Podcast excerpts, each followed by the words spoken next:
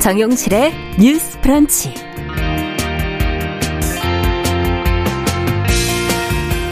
안녕하십니까 정용실입니다. 요즘 행복주택의 공실률이 높다는 보도가 나왔습니다. 임대료를 1년 면제해 준다고 해도 입주하는 사람이 적다고 하는데요. 자, 혼자 살기에도 좁은 면적, 또 삶의 질을 고려하지 않은 주거 환경 등 여러 문제가 지적이 되고 있습니다. 자, 행복이라는 이 이름에 좀 걸맞는 개선책은 과연 무엇인지 함께 고민해 보겠습니다. 네, 코로나19 출구 전략이 지금 거론되고 있는 가운데 방역 관련 방침들이 자주 이제 변화되고 있죠. 기억해둬야 할 정보들 저희가 챙겨서 정리해드리겠습니다. 9월 22일 목요일 정용실의 뉴스 브런치 문을 엽니다.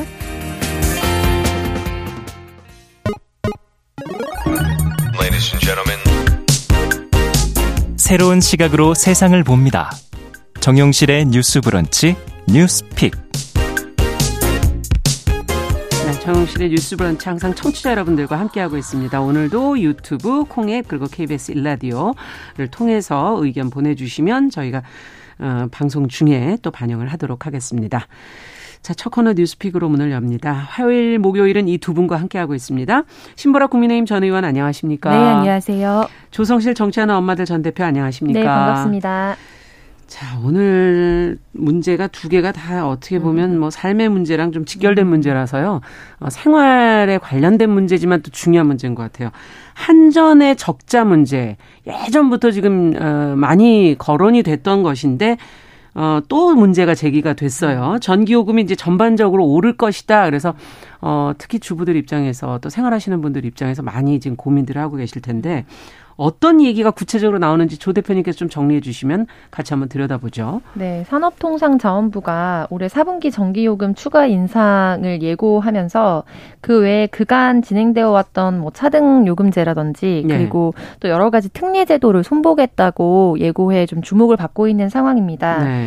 최근에 있었던 국제 정세와 맞물리면서 좀 어떤 에너지 원가라든지 이런 것들이 그렇죠. 급등하고 그로 인해서 한전의 적자 문제는 최근 몇 년간 문제가 음. 되어 왔습니다만 뭐 예년에 거의 네다섯 배 이상 그 이상을 뛰어넘는 적자가 좀 예상되고 있는 상황이거든요. 아. 그래서 이런 부분에 있어서 특례 제도를 구조 조정을 하겠다. 그래서 뭐 농사용 전기 요금의 판매 단가 같은 경우에 원가 회수율이 뭐 30%도 되지 않는 상황이었기 때문에 예. 이런 부분에 있어서 그 당초 이 제도가 갖고 있는 취지에는 공감을 하지만 음. 이 부분에 있어서 손을 보고 또 산업용 전기 요금의 경우에도 그간 이제 계약 고객 수가 전체의 한 0.2%밖에 되지 않는데 음. 우리나라에서 사용하는 전기의 전체 절반을 쓰고 있거든요. 아, 그리고 산업용 요금 같은 경우에는 이런 가정용보다 훨씬 더 저렴하게 제공이 되고 있고 그렇죠. 그래서 이런 부분에 있어서 뭐 요금의 적자 문제도 해결하고 또 에너지 문제나 이런 부분에 대응하는 차원으로 조만간 손을 보겠다고 대대무의 어떤 구조 조정을 좀 예고를 한 상황입니다. 이제 아. 다만 기획재정부의 경우에는 이 물가 안정이나 이런 부분 때문에 쉽게 이 부분에 대해서 동의하지 않을 것이라고 예 예상되고 있어서 예. 이 부분에 있어서 최종적인 결단이 어떻게 날 것인지 귀추가 주목됩니다. 네. 야, 뭐 산업계, 농업계 하고 또 영향이 막, 어, 영향이 있을 거란 예상도 되고. 어떻게 보세요? 이게 적자 문제가 지금 뭐 꾸준히 얘기가 되어 왔던 것이라 문제가 부각될 때마다 뭐 어, 가정에만 부담을 몰아서는 안 된다. 뭐 이런 지적들도 나오고 또 산업용 전기요금 올려야 된다. 그러나 또 산업용 요금 인상 또 문제가 될 수 있지 않느냐. 원가가 오르면 또 그게 결국 소비자 부담되는 거 아니냐. 뭐 이런 지적들도 꾸준히 나왔었는데 지금 나온 얘기 중에 산업용, 농업용 이 전기요금 인상 부분 먼저 좀 얘기를 해볼까요? 어떻게 보세요, 신보라 의원께서? 네, 우선 어. 이 한전의 이제 적자 문제는 네. 뭐 예견되어 있던 문제였죠. 그러니까 그렇죠. 어, 전 세계적으로 비교를 해도 어, 산업용 전기나 가족용 전기, 농업용 전기의 어떤 그 판매 단가가 굉장히 낮은 것은 대체적으로 많이 공감이 되어 있는 그렇죠. 내용이었고 네. 다만 이게 어, 그 누적 적자가 계속 증가하고 있었어요. 음. 그러니까 뭐 4, 5년 전만 해도 한 3천억 때였다면은 그게 이제 조 단위로 올라갔고 아. 올해는 예상되는 적자가 35조라고 그래요. 그래서 어, 아, 지난해. 예, 네. 지난해에 비해서 뭐 거의 아까 말씀하셨던 것처럼 네다섯 배 이상 증가할 음. 것으로 예상이 되기 때문에 어 그럼 이 한전 적자의 이제 근본적인 원인이 어디에 있느냐에 따라서 그 원인에 대한 그렇죠. 어떤 본질을 찾아야 그에 따른 또 해법도 도모할 수 있는 것 같습니다. 네. 뭐 다들 뭐 아시다시피 어 그 뭐 러시아 우크라이나 사태나 음. 이런 것과 관련한 그 유가 상승으로 인한 그 전략 전력 구입비가 증가한 것. 그렇죠. 뭐 그게 우선 대표적인 원인으로 꼽아요. 지금 단기적으로 어, 그 문제가 가장 크게 대두됐기 그렇죠. 때문에 네. 그렇지만 또 이제 어, 그간 이제 문재인 정부 때 음. 그러니까 이제 4, 5년간의 어떤 그 기간에 걸쳐서 네. 어, 탈원전이랄지 신재생 에너지의 확대에 따라서 음. 그 생산 단가의 비용이 음. 상승했던 문제들도 좀 짚어봐야 된다. 그러니까 네. 이게 어 저는 요금 체계안에 낮은 비용의 문제도 있고 음. 그 판매 단가의 음. 어떤 구조의 문제도 음. 있고 경영의 문제도 있고 국제적 원인에 따른 문제도 그렇겠죠. 있고 이렇게 네 가지가 있다고 봅니다. 네. 근데 이제 탈원전 같은 경우는 몇몇 이제 국회에 제출된 자료를 보면 어, 탈원전 이전이 2016년과 탈원전 이후인 2018년을 좀 비교를 해보면 구입 단가가 실은 가장 낮은 그 원은 원전으로 어, 네. 어, 얘기되고 있잖아요. 음.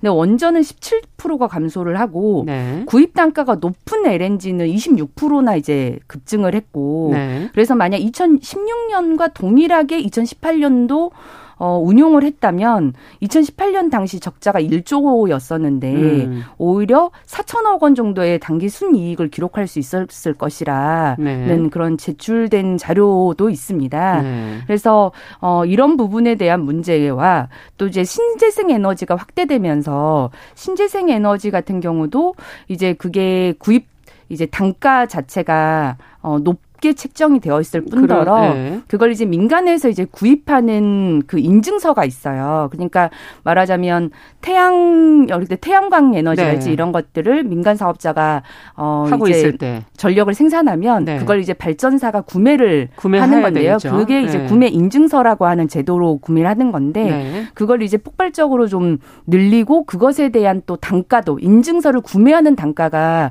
거의 지금 5년 내에 한 3배 이상 폭등을 했다고 합니다. 음. 이제 그런 것들이 발전사에 이제 부담이, 부담이, 되는 이제 그런 구조들이 있는 거죠. 네. 그러다 보니까 뭐 유가 급등으로 인한 적자폭이야 음. 그건 이제 국가가 일정 정도 부담을 하 더라도 음. 그 생산 단가에서 그 판매 단가에서 비롯되는 문제는 네. 좀 구조적인 보완이 필요하지 않겠느냐는 얘기가 나올 수밖에 없을 것 같고요. 네. 산업용 전기에 대해서는 일정 정도 상승이 불가피해 보이긴 하는데 현재 상황에서 네.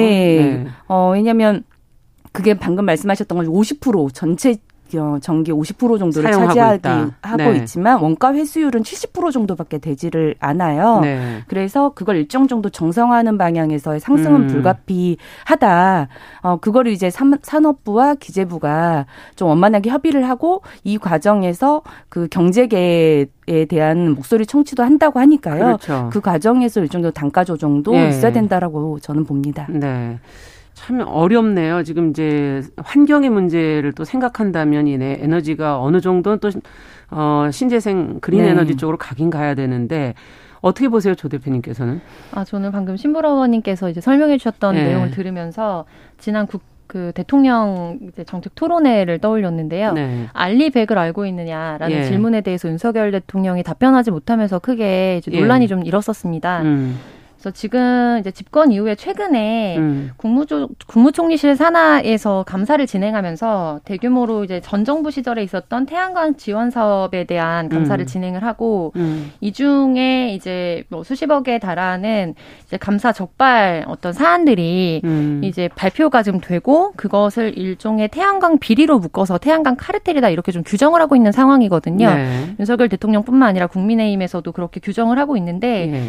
저는 과정 상에 예를 들면 뭐 농, 원래 농지에서는 태양광을 설치를 할 수가 없어요. 그런데 음. 이제 거기서 버섯을 재배한다든지 이렇게 특례적인 사항에 있어서 태양광을 설치하도록 했는데 그런 경우에 뭔가 남용을 하거나 음. 가짜로 설치를 하고 지원금을 받았다 이런 음. 사례들이 적발이 됐습니다. 근데 아.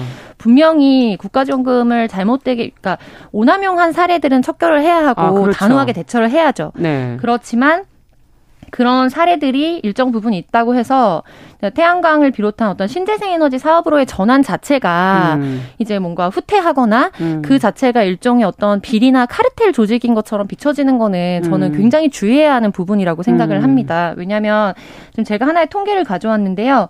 한국전력공사의 영업이익 추이를 한번 최근 5년간을 이제 되짚어 보면 예. 2017년도에 한 1,700억, 1,800억 정도의 영업 이익이 났습니다. 네. 그리고 2018년, 19년도에 마이너스 2천억, 마이너스 1조 2천억 해서 이제 적자 손실이 났고요. 네. 근데 2020년도에는 다시 4조 1천억 정도 네. 862억 해서 거의 4조 이상의 또 이익이 났어요. 네. 그리고 2021년도에 지금 마이너스 5조 8,610억 정도로 지금 우리가 손실 예상을 하는 상황이거든요. 너무 들락날락하네요. 네네. 그래서 이 추이가 있습니다. 그래서 이것을 그냥 단순히 이제 에너지 수급 같은 경우에도 한 가지 에너지로 수급을 하는 게 아니라 여러 단위 에너지 통로를 이제 단위별로 수급을 한 다음에 그거에 평균 금액을 쳐서 이제 사실은 이제 파는 그런 형태를 네. 현전히 사업을 하고 있는 거니까 그러니까 이게 재생에너지로의 전환이 원가 상승의 큰 요인이고 그런 부분을 주요한 원인이라고 보는 거는 저는 적절하지는 않다고 생각을 하고요. 네. 왜냐하면 또 우리 국민 정서에서 받아들이기가 어려운 게 음. 전력공사의 성과급은 전혀 변동이 사실상 없었습니다. 그러니까 그 최근 5년간 네. 2천억, 1,800억, 1,700억, 1,700억, 1,800억 그리고 전년도에 그 직원 임직원들에 대한 성과급이 1,600억 가량 5조 8,600억의 손실이 났음에도 불구하고 성과급 잔치를 1,600억 원을 한 거예요. 이럴 수밖에 어. 없었던 거는 성과급 지급에 대한 그 기준표가 있습니다. 근데 거기에 재무적인 재무 건전성에 대한 부분이 비율이 굉장히 적어요. 그래서 아. 다른 부분에 대해서 굉장히 높은 점수를 받게 되면 그냥 사실 직원들의 성과급을 굉장히 많이 받고 사장 같은 경우에는 뭐 1억 이상의 성과급을 받고 근데 일정 임원, 직급 이상은 굉장히 많이 받습니다. 임원의 성과급이라는 건 또더 눈에 네, 수도 띄네요. 많기 때문에. 네, 임직원들이 굉장히 많은 성과급을 가지고 네. 있고요. 그래서 이런 부분들 같은 경우에 예를 들어서 2018년도에는 이제 성과급 지급이나 이런 부분을 플러스 마이너스로 계산하면 사실은 영업이익이 아, 손실이 안 났던 거나 다름없는 거예요. 그러니까 간단하게 네. 그냥 직관적으로 이해를 했을 때는 그러네요. 이런 부분들에 있어서 빠져나가는 돈이 굉장히 많다는 점을 우리가 간과해서는 안 된다. 그렇죠. 구조 전체를 볼 네, 때는. 그래서 이제 음. 예를 들면 지금 우리 사회가 굉장히 오랫동안 굉장히 낮은 금액으로 전기를 사용해 왔습니다. 음. 그래서 지금 뭐 가정용이나 가정용에 뭐 비해서 뭐 사실 산업용은 음. 더 싸다라는 문제점을 지적받았지만 가정용의 경우에도 막 아주 정말 비싸게 우리가 전기를 사용해 온 건 아니거든요. 맞아요. 그렇기 음. 때문에 OECD의 비슷한 규모의 나라들과 비교했을 때 그리고 우리 가 갖고 있는 수출 의존도나 이런 부분을 비슷하게 가지고 있는 뭐 일본이나 독일과 비교했을 음. 때도 산업용 사용량이 굉장히 엄청나게 많은 편입니다. 그래서 그러네요. 낭비가 많이 되고 있다는 부분이죠. 그래서 네. 이런 비용의 정상화는 사실은 순차적으로 우리가 밟아가야 되는 부분이다.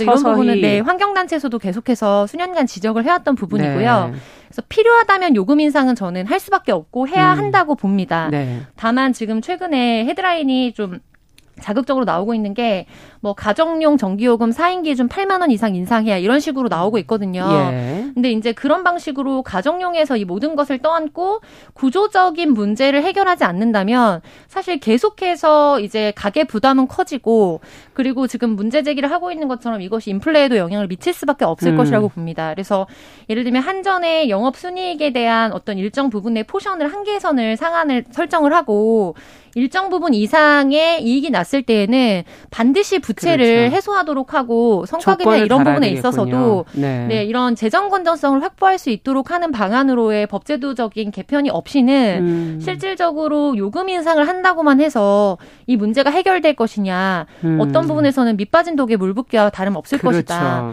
그래서 우리가 이거를 좀 촘촘하게 파고 들어서 이 부분에 있어서 단순히 음. 필요하면 부담을 하겠지만 이것이 국민들만 전담하는 형태가 네. 되어서는 안 된다는 점에 대해서 좀 국민적인 합의점 무엇이 전제돼야 될지가 네. 분명해져야 되겠네요. 지금 다른 것보다 이 어, 한국전력공사 같은 경우는 공기업이기 때문에 그렇죠. 특히 음. 경영에서의 이 문제점들이 투명하게 좀 밝혀져서 그것이 전제돼야지 이제 국민이나 아니면 다른 어, 산업계나 농업계에 어, 부담을 지울 수 있지 않겠는가 하는 지적을 해주셨고 이것을 이렇게 하는 게 복잡하니까 그냥 민영화를 하는 것은 어떻겠느냐는 지금 논의들이 나오는데 과연 민영화가 이 모든 문제를 해결할 수 있을 것이냐 하는 그런 지적도 있거든요. 두 분은 어떻게 보십니까? 뭐 특히나 뭐 전기, 수도, 뭐 가스 이런 것들 같은 경우는 일정도 지금 다 이제 공기업화 되어 있긴 하지만 네. 어쨌든 국가의 통제를 기본적으로 기본으로 합니다. 그렇죠. 생활 필수 네. 어떤 기반 시설이기 때문에요.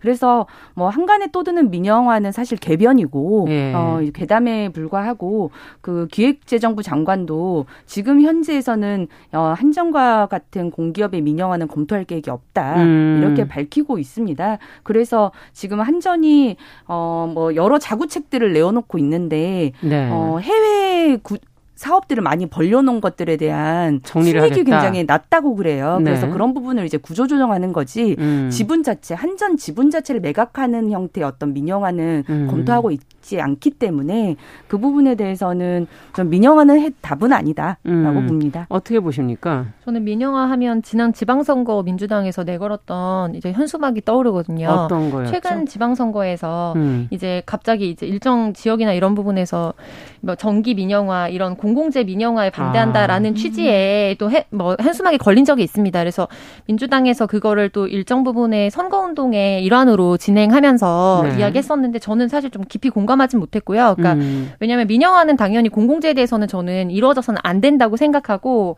지금 이번 정부 같은 경우에도 민영화에 대해서는 뭐 검토한 바가 없다라고 지금 확언을 하고 있는 상황이기 때문에 음. 어, 오히려 그런 방식으로 두루뭉실하게 상호간에 이쪽에서는 신재생 에너지 개발이 뭐 비리 카르텔이었다라고 공격을 하고 음. 저쪽에서는 민영화를 할 수 있다 하려고 한다라고 공격을 하는 거는 전혀 어떤 공론화의 장을 어, 결이 이제 풍성하게 만들지 못하고 네. 오히려 혼선을 줄 수 있다고 생각을 합니다. 그래서 구체적으로 그렇다면은 한전 적자를 어떤 방식으로 해소하기 위한 정책 대안과 입법 보완이 필요한지에 그렇죠. 대해서 좀 날카로운 칼과 칼이 마주치는 논의가 필요한데 지금 그 부분이 충분히 이루어지지 않고 있는 것 같고요. 문제를 비껴가고 있네요. 네, 네, 다. 맞습니다. 네. 그리고 이제 알리백에서 우리가 볼 수 있듯이 결과 적으로 지금 당장은 영업 손실이 굉장히 크다 이런 음. 부분이 문제가 되지만 뭐 향후에 한 10년, 20년이 도래하기 전에 음. 이미 국제 사회에서 우리가 재생에너지 체제로 전환하지 못하면 음. 여러 산업적인 부분이라든지 생활적인 부분 이런 부분에서 당연히 경쟁력이 도태될 수밖에 없습니다. 음. 그래서 그런 부분에서 지금 굉장히 중요한 시점을 지나고 있다라는 걸 이번 정부가 간과해서는 안 된다. 음. 그래서 지금 원전 같은 경우에는 최근에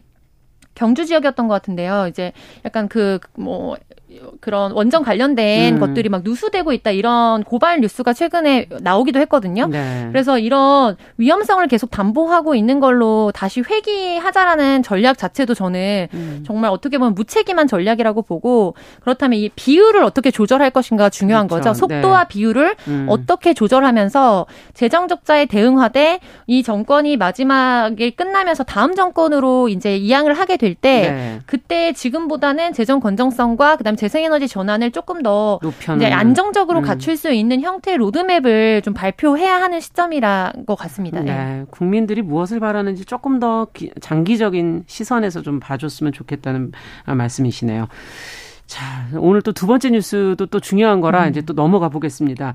요즘에 행복주택이 인기가 없다. 앞서도 제가 오프닝에서 말씀을 드렸는데 왜 그런 겁니까? 심으로 의원께서 좀 내용을 봐주시죠. 네, 그 한국토지주택공사 LH가 국회에 제출한 자료에 따르면 네. 행복주택의 장기 미임대 비율이 높아지고 있다고 하는데요. 아.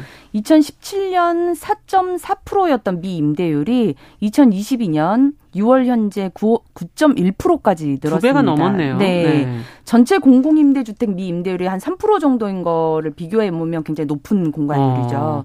지역에 따라서는 빈집인 행복주택이 20%를 넘긴 아, 곳들도 있습니다. 그래요? 충북이 22.2%, 경남이 19% 정도인데요. 네.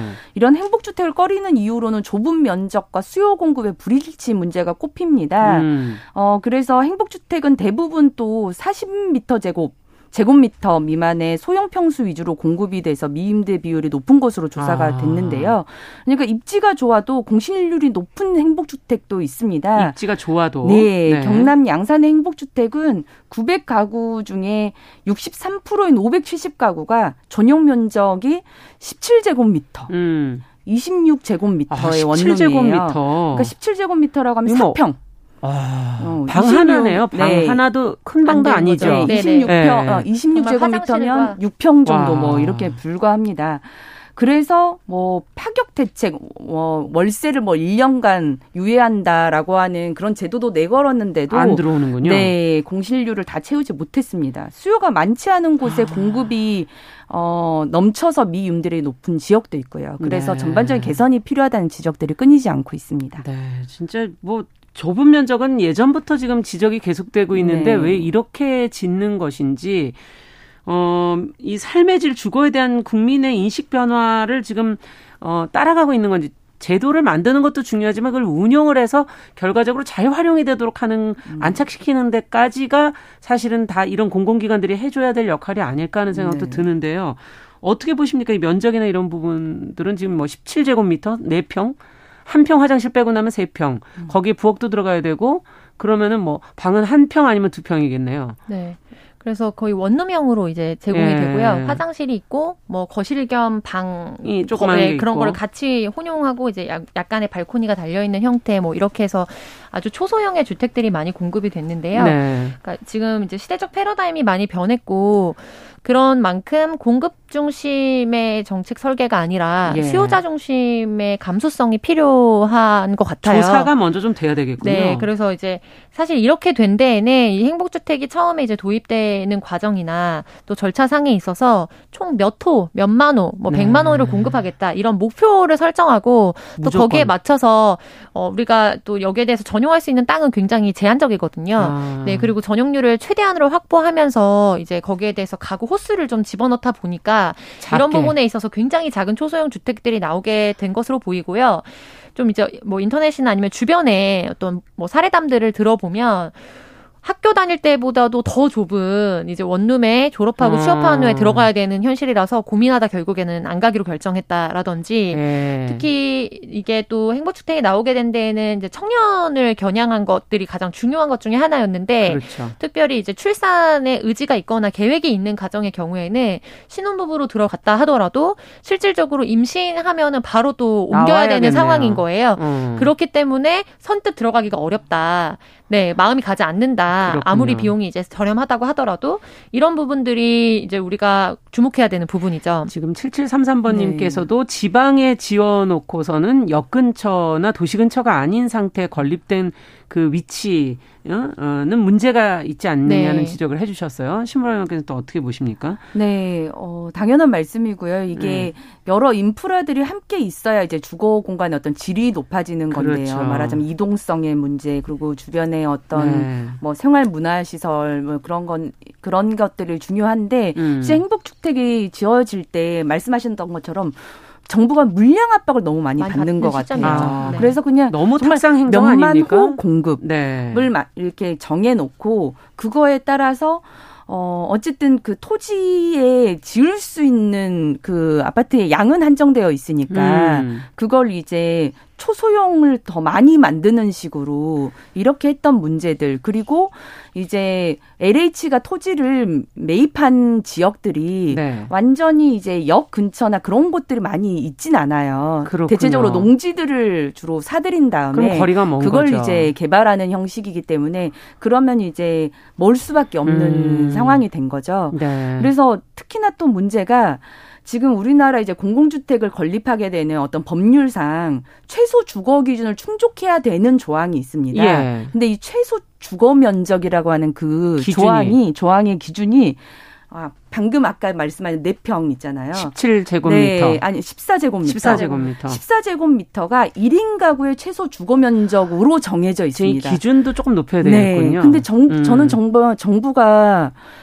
최소 주거 면적이라는 건 정말 그야말로 최소 음. 네, 최소인데 그거에 따라서 최소 면적을 중심으로 한 짓기만 한다는 건 건설을 네. 해왔다라고 하는 건 정말 큰 문제라고 생각하고요. 그러네요. 특히나 이제 빌트인이 되어 있는 행복주택도 있지만 빌트인이 안 되어 있는 행복주택 같은 경우는 뭐 냉장고, 뭐 들어가면 TV, 더 좁아지는 뭐 거죠. 이런 세탁기 다 음. 가지고 와야 되니까요. 그런 것도 어 입주를 꺼리게 만드는 요소다. 네. 이런 부분이 전반적으로 개선돼야 될 것 같습니다. 네. 생각해봐야 될 게 참 많네요. 뉴스픽 조성실 정치하는 엄마들 전 대표 또 신보라 국민의힘 전 의원 두 분과 함께했습니다. 말씀 잘 들었습니다. 네, 감사합니다. 네, 정용실의 뉴스 브런치 1부 마치고 잠시 후에 뵙겠습니다.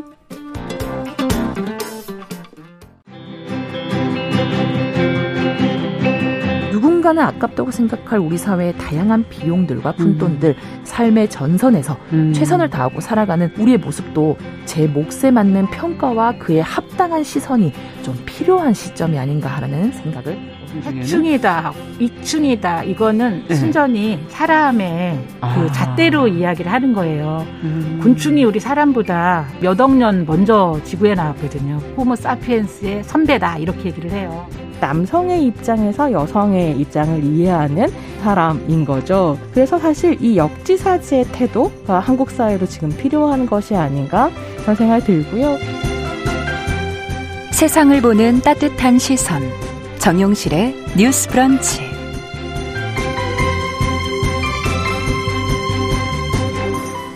네, 정용실의 뉴스 브런치 듣고 계신 지금 시각 11시 31분입니다.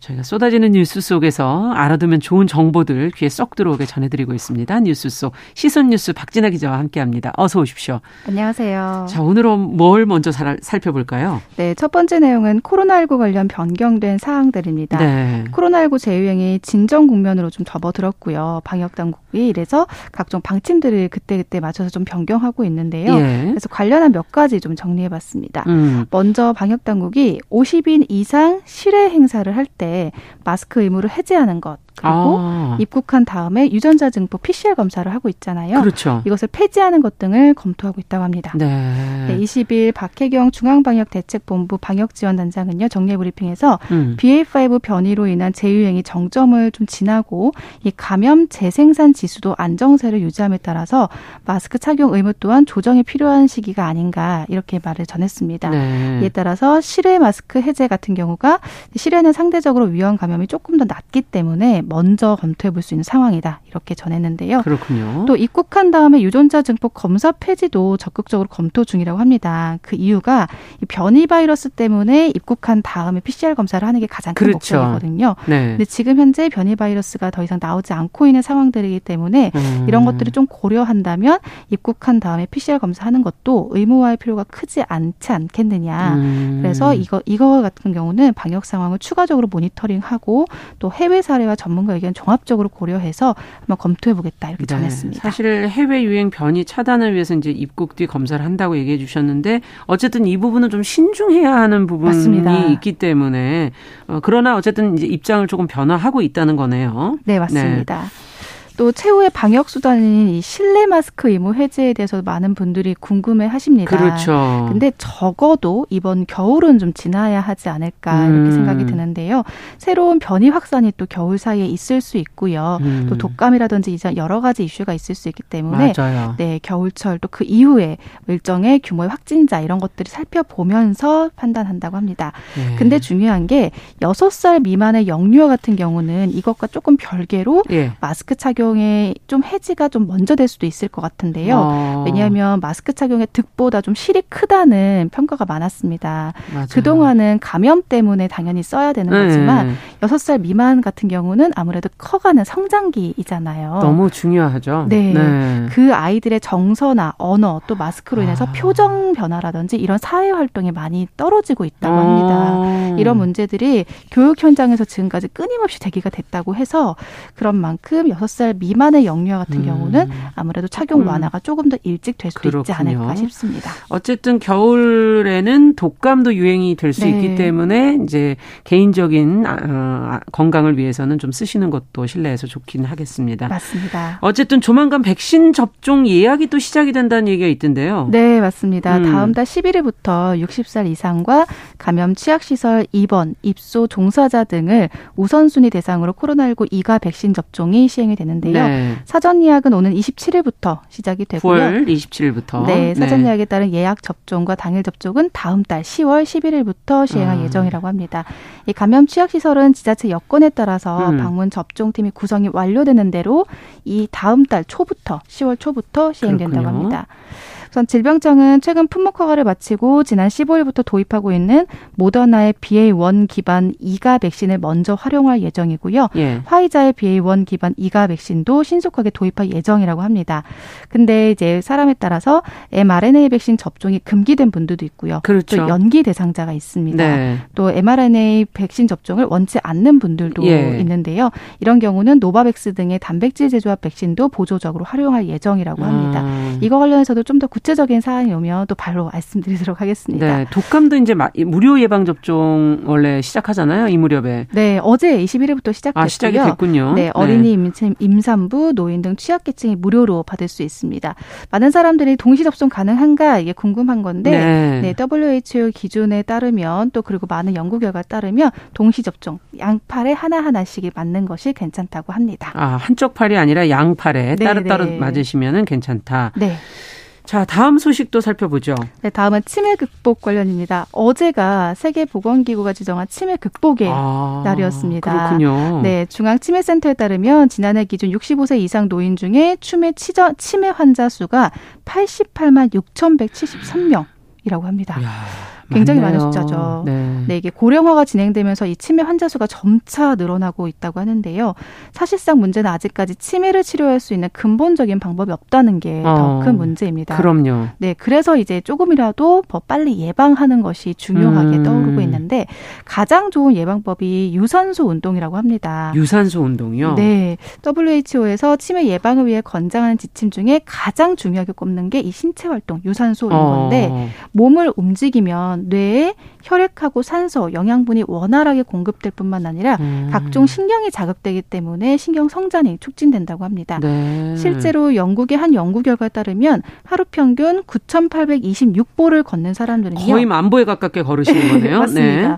7년 이내에 치매에 걸릴 확률이 50%나 낮은 것으로 밝혀졌고요. 와. 하루에 약 3,800보만 걸어도 치매 발병 위험이 25%나 줄어드는 것으로 나타났습니다. 옛날에 만복이라는 게 있었잖아요. 네, 맞습니다. 만보가 굉장히 중요한 거네요. 지금 보니까. 맞습니다. 네. 근데 사실 쉽지가 않거든요. 왜냐하면 꽤 많이 걸어야 돼요. 굉장히 많이 걸어야 되고 천천히 걸으면 한 2 시간 가까이 음, 걸어야 되거든요. 네. 특히 연세가 많은 분들은 관절에 또 무리가 갈 수 있기 아, 때문에 그럴 수도 있겠네요. 네, 무작정 많이 걷는 게 또 좋은 것만은 아닐 수 있습니다. 네. 그래서 만약에 걷는 오래 걷는 것이 권장되지 않는 분이라면 어. 3분 걷기라는 게 있어요. 이게 좀 네. 활용하시면 좋을 것 같은 게 3분 동안은 전신에 힘을 주면서 좀 빠르게 걷는 겁니다. 네.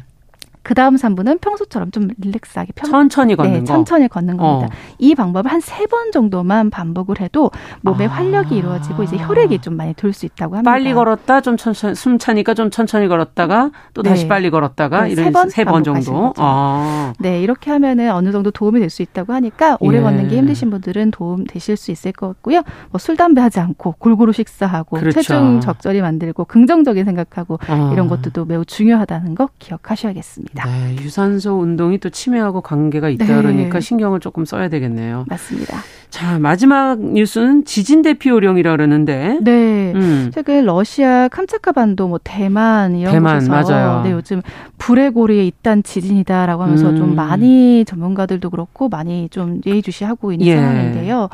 우리나라도 실제로 2016년도 경주에서 국내 최대 규모 지진이 발생했었고요. 기억나요. 네, 2017년도 포항에서 또 네. 발생을 했었거든요. 그래서 한반도도 더 이상 안전하지 않기 때문에 수시로 음. 지진에 대해서 이제 상기시키고 기억하고 대피하는 맞습니다. 요령을 네, 아셔야 됩니다. 네. 우선 국민 행동 요령이 일곱 가지가 있습니다. 첫 번째는 지진 발생하면 튼튼한 탁자 아래로 머리 보호하기 위해서 들어가시는 게 좋고요. 음, 튼튼한 탁자라는 게 무너지지 않을 만한 탁자여야 된다 이 소리군요. 맞습니다. 하지만 그렇지 않다고 하더라도 음. 그냥 있는 것보다는 탁자나 이런 데 밑에 이제 들어가 있는 것이 조금 더 안전하기 안전하다. 때문에 네. 네, 그렇게 기억하시면 되고요. 가스나 전기 차단하는 거 아. 중요하고요. 폭발할 수 있기 때문에 또 더 중요한 것이 문을 열어서 일단 출구를 확보해야 되는 겁니다. 아. 네, 이게 굉장히 중요하고요. 또 대피하실 때는 아무리 급해도 신발 꼭 신고 나가셔야 되고요. 어. 왜냐하면 유리 파편이라든지 이런 것들이 떨어질, 수 있으니까. 때문에 네. 그리고 엘리베이터가 아닌 계단 이용하시고요. 또 건물이나 담장에서는 요즘은 또 고층 건물이 많기 때문에 멀리 떨어져서 이동하시는 어, 것이 참 어렵겠네요. 네. 네. 그래서 평소에 운동장이나 공원의 위치 확인하시고 그런 공간으로 대피하시는 것이 중요하고요. 아. 또 뉴스나 라디오, 재난 방송에 올바른 들으면서 올바르게 행동하는 맞습니다. 것이 중요합니다. 네, 저희도 재난 방송을 특히 네. 지진이라든지 이런 것은 반드시 저희가 해드리고 있기 때문에 좀 챙겨 봐주시면 도움이 될 것 같네요. 맞습니다. 네. 또이 지진 상황에서는 장애인 사망률이요 비장애인보다 두 배에서 무려 네 배나 높다고 합니다. 이렇게 이동을 못 하셔서 더 네, 그런 거 아니에요? 맞습니다. 네. 그래서 장애인 보호자 같은 경우는요 평소에 집에서 이 자주 가는 공간, 어, 집에서 대피할 수 있는 공간을 네. 좀몇 번 대처하는 방법을 좀 미리 해보시는 것도 연습을 네 굉장히 권장한다고 음. 하고요. 이때 반드시 머리 보호하고 이때도 신발 신는 거 굉장히 중요합니다. 아. 또 어린이와 함께 있는 경우는 유모차가 바퀴가 있어서 빨리 갈 수 있을 것 같지만 예. 유모차 사용보다는 아기띠 사용하는 걸 권장하고요. 같이 한 몸이 돼서 네. 움직이라는 거군요. 그것도 그렇고 머리를 함께 보호할 수 있기 아, 때문에 그러네요. 네 그렇고요. 건, 걸을 수 있는 아이들이 있어서 가끔 그런 경우는 그냥 걸을 수 있지 않을까 하는데 걸을 수 있더라도 아이들은 속도가 느릴 수 있기 때문에 이왕이면 안고 이렇게 아. 가시는 것이 좋고 그럴 때도 반드시 신발은 꼭 챙기고 음. 신기고 대피하시는 것이 중요하다고 합니다. 네, 저희가 생각지도 못했던 부분들이 있어요. 네, 분명히. 네, 맞습니다. 네, 뉴스 속 시선 뉴스 박진아 기자와 함께 내용 살펴봤습니다. 말씀 잘 들었습니다. 감사합니다. 감사합니다.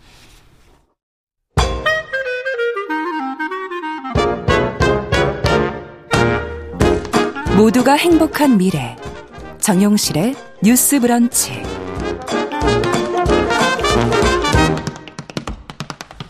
네, 정용실의 뉴스 브런치 듣고 계신 지금 시각 11시 41분 넘어서고 있습니다.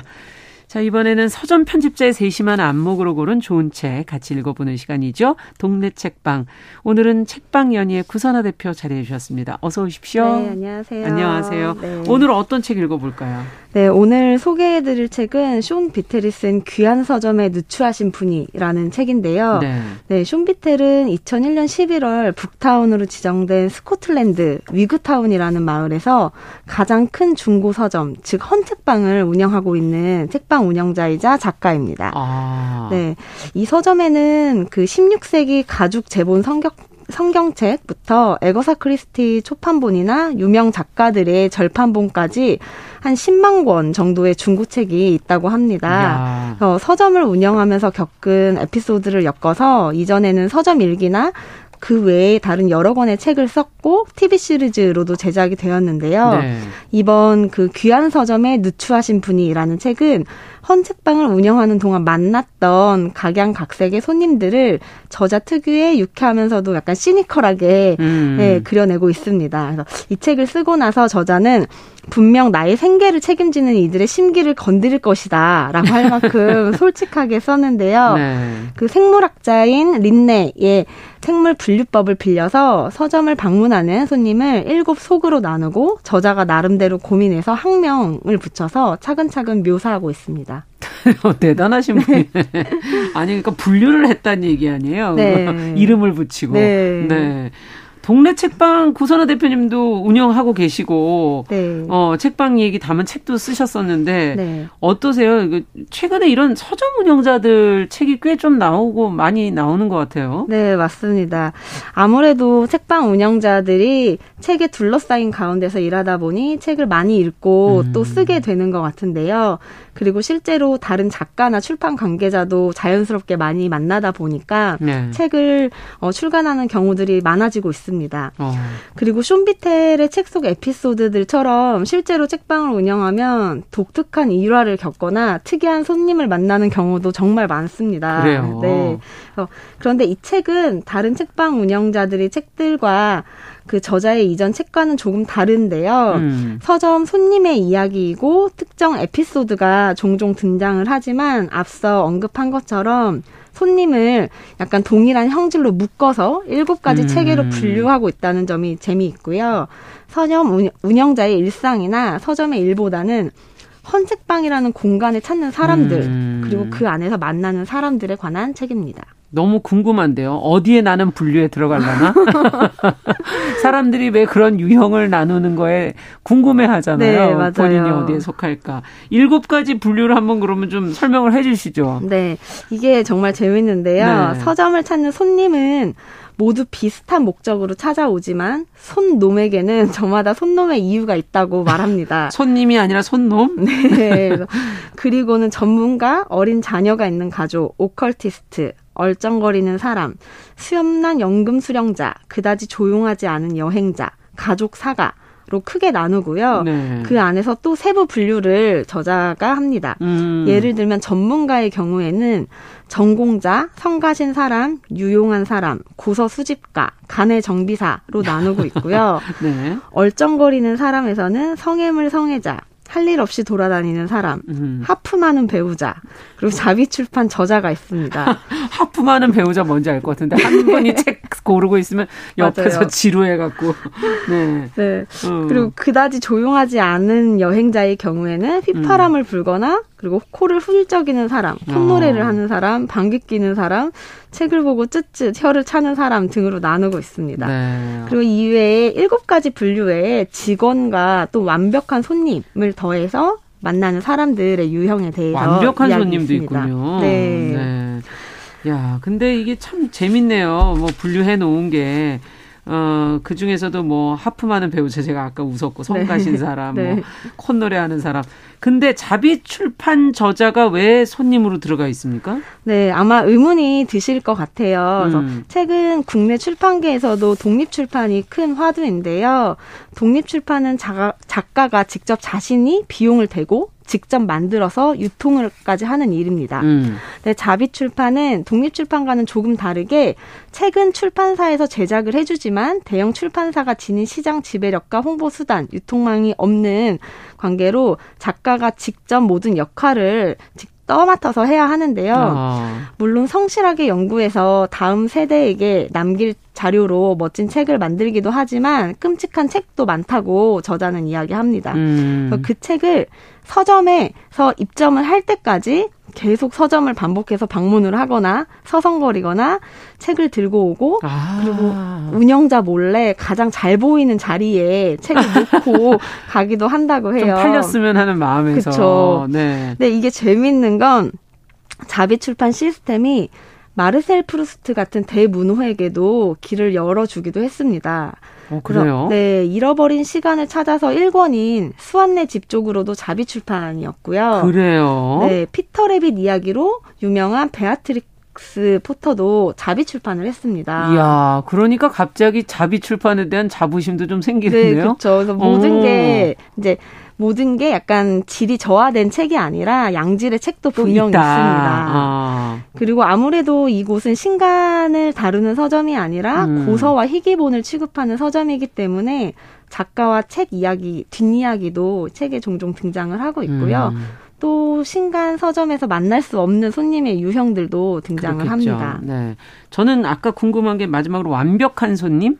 어떻게 하면 완벽한 손님이 되는 거죠? 네. 그래서 이제 먼저 저자는 애석하게도 완벽한 손님은 이제 아득한 추억에 가깝다라고 어. 말하면서 이 장을 시작을 하는데요. 네. 서점을 인수하던 20년 전만 해도 그들 세대에서 가장 유명한 작가의 초판본을 맹렬히 수집하는 사람이 꽤 많았다고 합니다. 어. 네, 하지만 이제 원하는 책을 찾으면서 아무런 설렘도 느끼지 못하는 세대가 많아졌다고 음. 이야기를 하고요.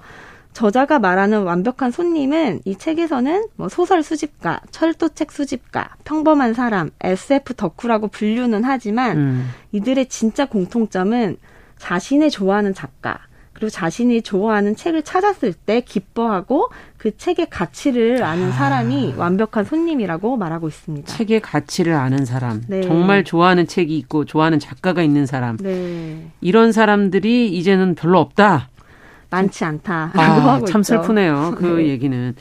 어, 같은 서점 운영자로서 이렇게 이 책을 보시면서 공감하시는 부분도 많았을 것 같은데, 물론 뭐 헌책방이고 이쪽은 네. 예, 또 신간을 물론 판매하시니까 좀 네. 차이는 있겠지만요. 네, 그 많은 사람이 서점의 일이 아주 낭만적일 거라고 상상을 음. 하는데요.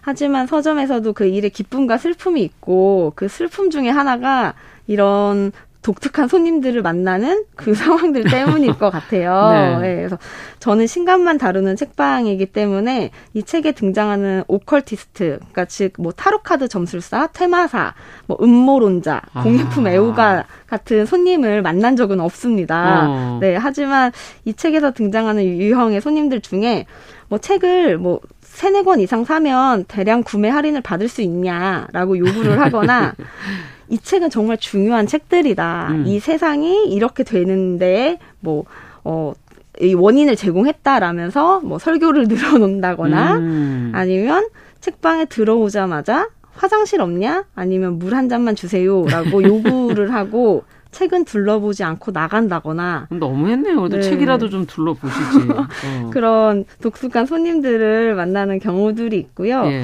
근데 사실 이게 서점만의 이야기는 아닐 것 같아요. 어. 뭐 카페나 음식점이나 공간을 운영하면서 서비스업을 하시는 분들이 아. 많이 공감하실 수 있으실 것 같고요. 네. 이런 열린 공간이라는 이유만으로 조금은 무례한 태도를 보이거나 음. 막무가내로 서비스를 요구하는 손님들이 실제로 있잖아요. 그래서 네. 이 책은 이런 사람들을 포함해서 사실 온갖 그 군상을 보실 음. 수 있는 음. 책입니다.